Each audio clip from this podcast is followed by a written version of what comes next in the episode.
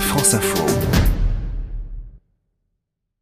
Bonjour Émilie Gautreau. Bonjour Arsine, bonjour à tous. Explication des mots de l'info avec vous. Expliquez-nous les indemnisations, les assurances des agriculteurs face à ce genre de catastrophe naturelle. On a beaucoup entendu l'appel à ce que l'état de catastrophe naturelle soit reconnu, ce qui va être fait, a indiqué le ministre de l'Agriculture. Concrètement, cela veut dire quoi? Cela veut dire que le gouvernement prend un arrêté interministériel qui détermine les zones et les périodes concernées après une catastrophe et la nature des dommages liés à cette catastrophe qui sont couverts par la garantie.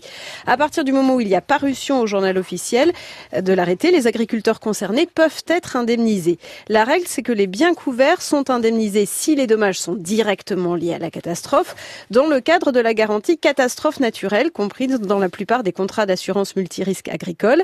Cette garantie joue par exemple pour les bâtiments, le matériel, les véhicules, les cheptels, les récoltes engrangées.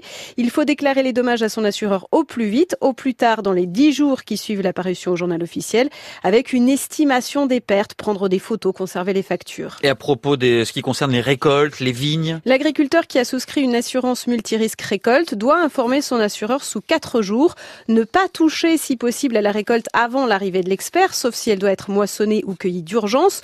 On peut dans ce cas laisser des zones témoins à montrer à l'expert. Dans tous les cas, le mieux est d'appeler son assureur pour faire le point sur son contrat et sur les mesures spécifiques éventuelles à prendre. Pour les agriculteurs qui ne seraient pas couverts Ils peuvent potentiellement bénéficier d'une indemnisation par le Fonds national de gestion des risques en agriculture, un fonds financé à la fois par des contributions additionnelles prélevées sur certaines cotisations d'assurance et par une subvention inscrite au budget de l'État et qui joue entre autres un rôle d'indemnisation des calamités agricoles.